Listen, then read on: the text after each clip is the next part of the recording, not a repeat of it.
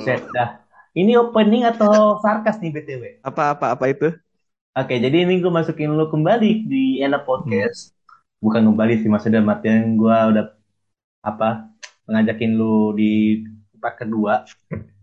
Jadi itu tadi Hmm. opening bisa jadi opening yang sarkas. Karena kenapa? Karena kita membahas tentang Moipok. Hal-hal yang menarik tentang Depok.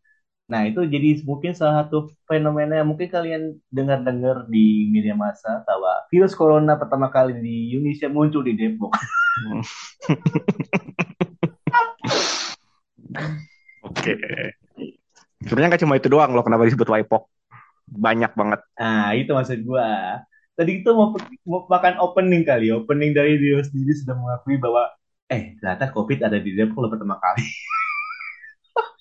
Gak apa berarti bagus Depok itu jadi kota pelopor. Pelopor Waduh. pandemi di Indonesia. Aduh, kalau misalnya pas awal-awal pandemi kita roastingnya ginian yang ada kita takut kena ITE. Apa nggak apa nggak apa-apa. Gak apa-apa ya, aman lah. Oke, jadi Hmm. ini gue baca dari Jabar, Jabar Express. Itu judulnya tentang rentetan kejadian unik dan absurd kota Depok yang dirangkum netizen. Itu dirilis pas tanggal 3 Agustus 2022. Ya, pada kita juga Hmm. taping tanggal 15 Oktober 2022, nggak terlalu jauh banget. Itu ada kasus yang unik, yaitu ada kasus babi ngepet 2 season. Nah, itu. Season pertama tahun 2008, season kedua itu tahun 2021. Hmm. Ini udah kayak apa nih? Cita Fitri ya. Cita Fitri tapi ada season-seasonnya ya. Iya. Oke, jadi Oke. dibilang kejadian babi ngepet ini bermula pada tahun 2008 namun kembali viral, viral di tahun 2021 kar- lantaran kesaksian seorang ibu-ibu usai nangkap babi ngepet. Lu sebenarnya percaya nggak sih sama cerita itu? Oke. Kalau babi ngepetnya gue tau beritanya tapi nggak begitu ngikutin. Tapi masalah itu babi ngepet asli atau enggak, gue nggak mau jawab di situ. Tapi yang gue tahu emang di Depok namanya dulu tempat jin buang anak sampai sekarang klinik-klinik kayak gitu masih banyak di kota Depok. Hmm, oke. Bahkan bahkan nggak cuma babi ngop- ngepet ya, banyak urban urban legend keren yang ada di kota Depok yang lumayan bikin bulu kuduk merinding lah. Hmm, Hmm, ini iya. kayaknya lebih seru kalau misal- misalnya kita ngebahas yang kayak gitu ya daripada babi ngepetnya ya. Hmm. Oke, tadi dibilang itu be- ibu-ibu warga Depok itu mencurigai tetangganya dianggap nganggur tapi memiliki banyak uang. Wah, ini orang-orang Eh. freelancer menganggap kayak orang-orang itu freelancer it, takut it, hati-hati itu. Hati-hati kalau iya. keluar rumah. Tapi tapi emang mungkin mereka masih mindsetnya masih orang zaman zaman dulu ya nggak tahu kerja ribet segala macem yang sekarang. Yang sekarang loh ya babi ngepet yang part yang sekarang. Tapi nggak tahu yang part 2. Kalau part 2 mungkin lebih real. Oke, oke, oke, oke. Terus fenomena berikutnya adalah timbunan sembako diduga bansos. Ah, iya. Ini baru-baru. di tanah merah. Nah, itu fenomena baru-baru ini tahun 2022. Namun lagi-lagi kota Depok menjadi sorotan netizen karena timbunan bansos tersebut itu mulai di Depok pas tanggal 29 Juli 2022. Mm-mm. Nah, itu tadi yang kita sebutin tadi di awal, fenomena berikutnya, atau mungkin fenomena paling highlight di kota Depok adalah kasus COVID-19 pertama di Indonesia tahun 2020. Itu tepatnya pas tanggal 2 Maret 2020. Bahkan di sini aja ada timeline sejarah kota Depok loh. cuy. Iya sampai kalori hijau, babi ngepet, ada vampir, ada pocong lengkap. Nah, Gak perlu, gak bilang, perlu, gak perlu Halloween. Sebenarnya Halloween itu di kota Depok aslinya. aduh, aduh, di sini ada timelinenya. 92 Ayu Tinting lahir, 93 kemunculan Hmm. pocong, 95 pembangunan Nek- kali otak organ nuklir, Nenek Gayung udah masuk Margonda. 97 kemunculan benar. babi ngepet reborn. Terus sebenarnya percaya-percaya banget gak sih dengan apa yang netizen Depok sekarang-sekarang ini apa gimana? Sorry gue gue ketawa sendiri dulu ya bentar ya kasih 3 detik, 30 detik buat ketawa. Boleh, boleh. Gue aja gue aja baru ketemu itu beritanya sampai ada timelinenya gitu loh dan masukin Ayu Ting Ting segala. Hmm, Ting Ting emang kayak kebanggaan kota Depok sih. Siapa lagi yang terkenal? Oke balik lagi. iya. Tadi nanya apa sorry? Oke. Di sini 9 tahun 2003 kemunculan vampir, 2004 kolor hijau, 2008 babi ngepet, 2009 nenek gaya sampai Margonda, tadi udah bilang kan. 2012 kalian begal, 2016 Musa Dek mengaku nabi, 2017 kan terbang, 2019 Winardi mengaku Imam Marti, siapa ini nggak tahu gue. 2020 kasus COVID-19 tadi kan dibilang, 2021 babi ngepet report, bocah diculik kayak gombel, 2022 perempuan mengaku utusan malaikat penimbunan pakai sembako. Waduh. Gila, gila. Kenapa sih? Lainnya. Kenapa sih Depok sebenarnya? Heran. Gila. Kalau misalnya kita ngomongin teorinya ya terlalu banyak variabel untuk menjelaskan kenapa Depok. kan dibilang Waipok, Waipok. Kenapa iya. Depok? Kenapa Depok? Kalau banyak variabelnya kita harus bedah satu-satu ya. Kita masuk dulu ke hal-hal yang mistis. ya, gak apa ya? Sok, sok, sok. Silakan. Ini agak panjang gak apa-apa ya. Kalau kita ngomongin hal-hal mistis di, di Depok, Depok adalah salah satu civilization civilization lagi society pertama di Indonesia yang well established. Jadi kalau misalnya kita ngomongin sejarah, Depok udah ada dari tahun 1700-an. Jadi dulu ada seorang orang kaya raya dari Belanda, dia memerdekakan budak-budaknya yang orang asli Depok menjadi 12 marga asli Belanda. Eh marga asli Depok yang di gimana sih bahasanya? Sorry gue belibet ngomongnya. 12 marga asli orang Depok. Orang-orang itu yang punya marga itu dimerdekakan tadinya uh, sama orang Belanda dari situ dimulai dibangunlah uh, desa-desa sendiri yang ada di kota Depok. Dan bahkan di zamannya di zaman kependudukan VOC makmur. Itu pertama. Udah ada civilization dari zaman dari zaman 1800 1700 1700-an lah. Nah, di Depok sendiri, kalau misalnya kita ngomongin hal klinik, banyak kejadian-kejadian yang dianggap sebagai awal mula kejadian hal klinik. Contoh dulu, kalau misalkan di Tangerang ada kejadian kereta Bintaro, di Depok ada kejadian eh, namanya tabrakan kereta Ratu Jaya. Itu juga parah, banyak yang meninggal. Terus juga ada waktu awal-awal kemerdekaan ada namanya kejadian Gedoran Depok. Itu Depok jadi battlefield lah, jadi war jadi war zone segala macam, banyak korban jiwa. Nah, itu bisa jadi salah satunya juga. Jadi dari background sejarah, kalau misalnya kita dikaitkan ke hal-hal yang klinik, banyak banget kejadian sejarah sebagai awal mula ke hal-hal yang klinik kayak gitu. Kedua dari budaya orang Depok juga kita kan mayoritas Sunda ya. Awalnya orang Sunda, kita banyak dari orang Bogor dan kadang kita masih mempraktikin uh, Sunda uh, apa ya sebutannya agama-agama bukan agama Sunda ajaran-ajaran Sunda yang percaya sama hal-hal goib kayak gitu zaman dulu masih banyak nah itu juga masuk ke hal-hal klinik makanya Depok orang-orang Depok gue bingung gimana jelasinnya intinya beberapa dari kita masih percaya hal-hal yang klinik karena apa kedua turunan ketiga uh, peristiwa sejarah yang mendukung adanya hal-hal klinik kayak gitu. Kira-kira untuk satu variable terbahas ya masalah tentang yang hmm. horor-horornya gitu ya. Oke okay, oke okay, oke. Okay. Dan juga gue cari referensi berikutnya itu adalah di websitenya USS Fit. Di sini hmm. judulnya kenapa banyak kejadian aneh terjadi di Depok. Hmm. Di sini dia bilang Menurut pengamat sosial dari Universitas Indonesia, Lisman Manurung, hal ini terjadi karena kota tersebut enggak punya visi dan misi yang jelas. Nggak cuma itu, warga juga nggak punya pikiran futuristik dan maju. Malah cenderung percaya dengan hal, mistis. Tadi kan lu sempat cerita, nah, kan? Nah. Terjawab sudah. Oke. Okay. Dibilang juga, Depok ini seharusnya banding kota pendidikan. Minta saja bantuan ke Jakarta di bangun fasilitas pendidikan pasti dikasih. Depok itu suka merasa berdiri sendiri pada saat Jakarta. Kurangnya di, diikuti dari asumsi. Terus juga hmm. di sini gue juga baca, hmm. bahkan uh, dari salah satu postingan dari Sandiaga Uno, bahkan Depok itu mau bikin Depok Pop buat saingin K-pop. Itu, itu, itu artisnya siapa? Artisnya Muhammad Idris. Nggak tahu gue. Opa, Opa Idris, Opa Idris. yeah. Ya astagfirullahaladzim wali kotanya. Gue pernah ketemu sama istrinya wali kota loh. Gini. Kalau ketemu sama si ibunya gue baik-baik gue salam-salamin eh di podcast ngomongin lakinya. Di sini terbilangnya Depok akan bekerjasama dengan satu kota di Korea Selatan, Jeonju, Jeonju itu melibatkan bidang pendidikan smart city, budaya, dunia usaha dan ke kepemudaan. Nah, bukan tentang pesona-pesona K-popnya gitu, tentang pendidikan-pendidikannya gitu loh kan. Tadi kan sempat gue bilang kan, kosnya untuk Depok sendiri kan banyak mahasiswa-mahasiswa hmm. ngerantau untuk ke Depok ya karena untuk belajar, untuk kuliah. Tadi kan salah satu di podcast yang anak rantau kan kita gue udah sempat singgung kan di UI juga ada lo tadi sudah bilang di Mm-mm. Dharma juga dan lain-lain itu kan juga banyak juga kan yang ngerantau untuk kuliah gitu loh nah itu salah satu fenomena yang kejadian-kejadian aneh ah kejadian-kejadian aneh tadi yang tentang COVID udah COVID udah terus ah oke ini bikin lagu buat di lampu merah biar pemuda nggak bosan aduh Ah, ya, astagfirullah.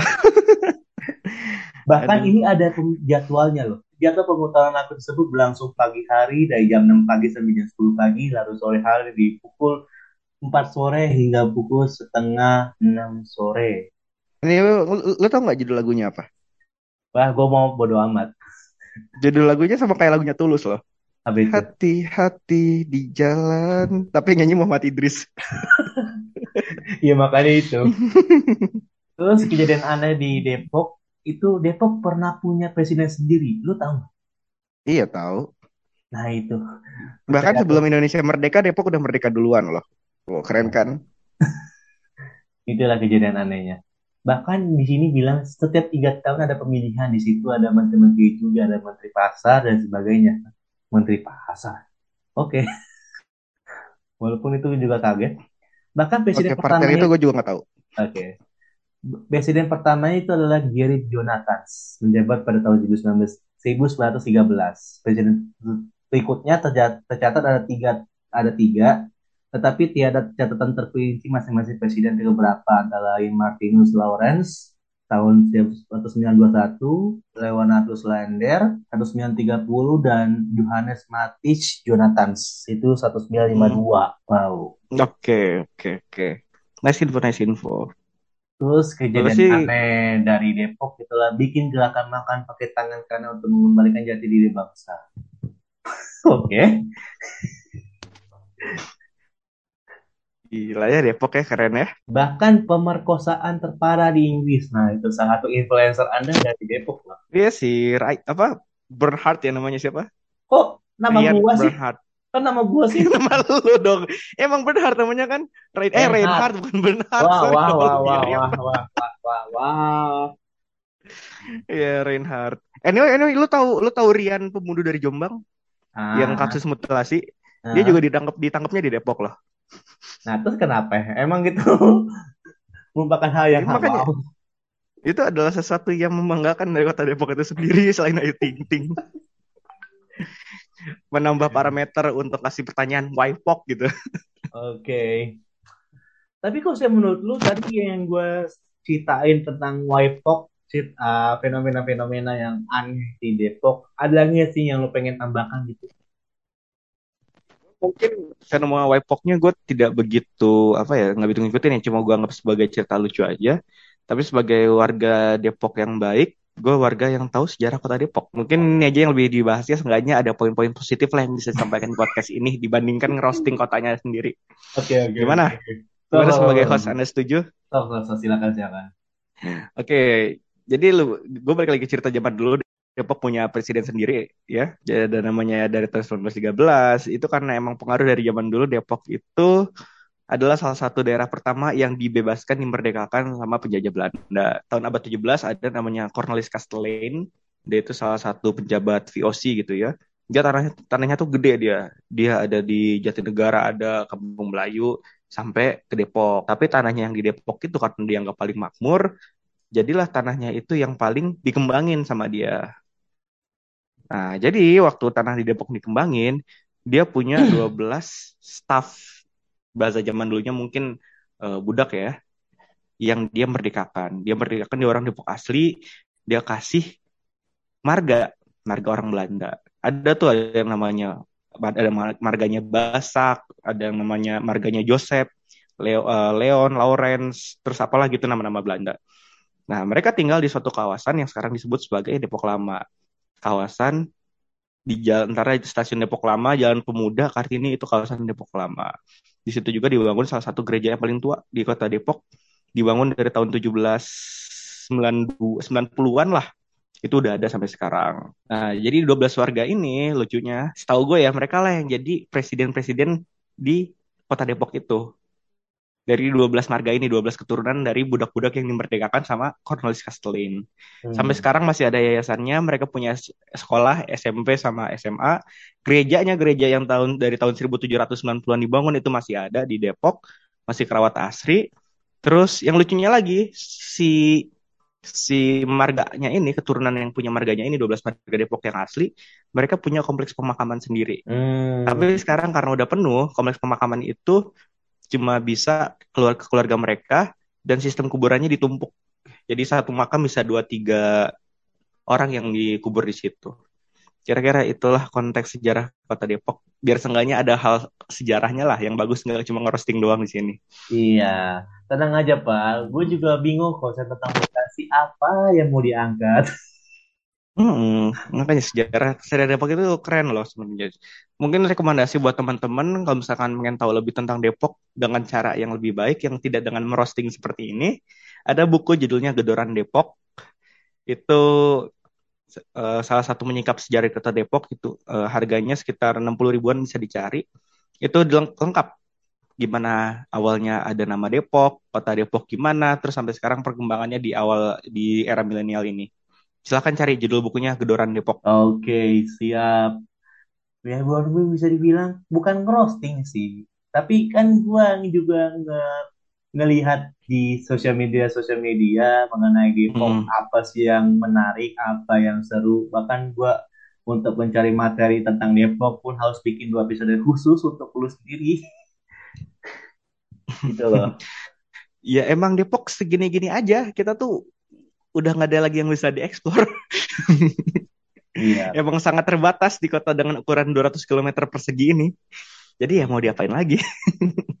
Tapi kalau sih untuk Depok sendiri ada berapa stasiun atau mungkin halte? Gue nggak pernah naik kendaraan umum kayak angkot atau busway. Gue anak komuter. Kalau stasiun di Depok ada yang jadi persengketaan. Pertama Citayam, Citayam nggak tahu gue masuknya Depok atau Kabupaten Bogor. Ada stasiun Depok lama atau sekarang disebut stasiun stasiun Depok. Terus ada stasiun Depok baru, stasiun Pondok Cina, stasiun UI dan stasiun UP yang udah masuk ke perbatasan Jakarta Depok. Ngomongin kereta, gue juga mau ngomongin eh, stasiunnya ya. Ini ngomongin cerita klinik lagi nggak apa-apa ya? Gak Gue demen sejarah habisnya. Jadi ada suatu kawasan di antara Citayam sama Depok Lama itu namanya Ratu Jaya. Di situ pernah ada kasus tabrakan kereta yang besar, walaupun kadarnya nggak sebesar di Bintaro dulu ya, tapi itu salah satu urban legend yang lumayan keren di Depok, yang banyak cerita simpang siur yang bertebaran dari cerita-cerita tersebut. Jadi kejadiannya di tahun 1993. Kejadiannya pagi jam 7.25, jam pas lagi orang banyak-banyaknya berangkat kerja. Waktu itu kereta, kalau nggak salah ya, di eh, kereta masih belum dua jalur, masih satu jalur, jadi harus ganti-gantian. Kalau sekarang kan eh, KRL seenggaknya dua jalur ya, ada yang ke utara, ada yang selatan, tapi zaman dulu mah masih satu jalur. Jadi ada satu KRL yang berangkat dari Citayam, uh, correct me if I'm wrong, berangkat dari Citayam, tapi mereka nggak dapat info bahwa yang dari Depok udah keluar juga. Akhirnya setelah sekian lama, ketemulah di persimpangan Ratu Jaya itu, bem, tabrakan. Yang meninggal kurang lebih 100 orang, eh, 20 orangan, tapi yang luka-luka 100. Nah, lucunya lagi, tahun 60-an kalau juga pernah ada kecelakaan yang sama di lokasi Ratu Jaya. Jadi ada dua kecelakaan yang terjadi di lokasi yang sama. Gitulah konteks sejarahnya lah. Hmm. Dan juga pernah ada cerita, pernah ada dulu cerita kereta jalan sendiri dari Bogor ke Jakarta. Pernah denger? Oh, nggak tahu gak? Gue nggak pernah dengar. Jadi ada cerita jalan sendiri tahun 2004 jam 12 malam kereta meluncur dari stasiun Bogor ke stasiun Manggarai dan salah satu jalur yang dilanjutinnya salah satunya Kota Depok. Waktu di Kota Depok itu keretanya melaju sekitar 60 sampai 80 km per jam. Nggak ada yang narik, keretanya nggak ada masinisnya, nggak ada penumpangnya, itu jam 4 pagi. Eh, Bu Sinda. Iya, gila kan? Hmm. Kalau Hmm. ngomongin eh, Depok tuh justru yang diangkat kalau Depok menurut gue ya, jangan konteks hiburan yang komersil, jangan sesuatu yang mainstream, tapi colek urban legend, urban legend yang berkaitan dengan sejarah. Karena Depok tuh kaya dengan hal tersebut. Wis, mantap. Bisa jadi Hmm. bisa bisa jadi teaser ini gue. Eh, dapat juga. Boleh, boleh. Apalagi ya yang gue bilang tadi di kota Depok Lama, di kawasan Depok Lama ini, itu emang terkenal kawasan yang horor, yang serem. Banyak kejadian-kejadian mistis di luar akal, di luar nalar, nalar kita yang dialami nggak cuma orang yang tinggal di situ, bahkan orang-orang yang kerja di situ juga. Termasuk salah satunya keluarga gue, termasuk gue juga pernah, termasuk kakek gue juga pernah. Oke, siap. Ada lagi yang pengen lo Hmm. sampaikan mengenai Depok untuk yang anda covernya? Undercovernya ya hal-hal kayak gitulah, hal-hal yang bersifatnya mistis, yang sifatnya urban legend. Depok kayak dengan hal-hal tersebut. Silahkan diulik lebih eh, lebih jauh lagi. Mungkin kalau misalnya teman-teman ada waktu, gue pernah pikiran bikin komunitas eh, komunitas touring, tapi touringnya urban legend urban legend yang di kota Depok gitu loh. Gue gak tahu ini udah ada atau Hmm. belum, tapi kalau misalnya ada yang mau bareng inisiasi sama gue, ayo kita bikin. Kan bisa jadi cuan juga. Waduh, waduh. Oke, Kayak thank gitulah. you ya Ahmad Lausian Mm-mm. atas waktunya. Oke, sama-sama Bang Bana. Sorry, gue banyak ngomongnya ngalor ngalor ngidul, banyak omongan yang kasar yang perlu lukat. Sorry ya. Jadi ya maklumin aja. Nah, namanya juga orang Depok. Orang Depok emang orang orangnya berarti nyablak-nyablak semua berarti ya. Ya, nggak juga sih. Kalau misalkan Depok yang nyerempet Jaksel kan mereka agak-agak ngomongnya which is literally. Sementara gue Depok yang nyerempet-nyerempet Bogor, Citayam, Bojonggede, ya ngomongnya ya mod- modelan begini. Hmm, Kayak gitu.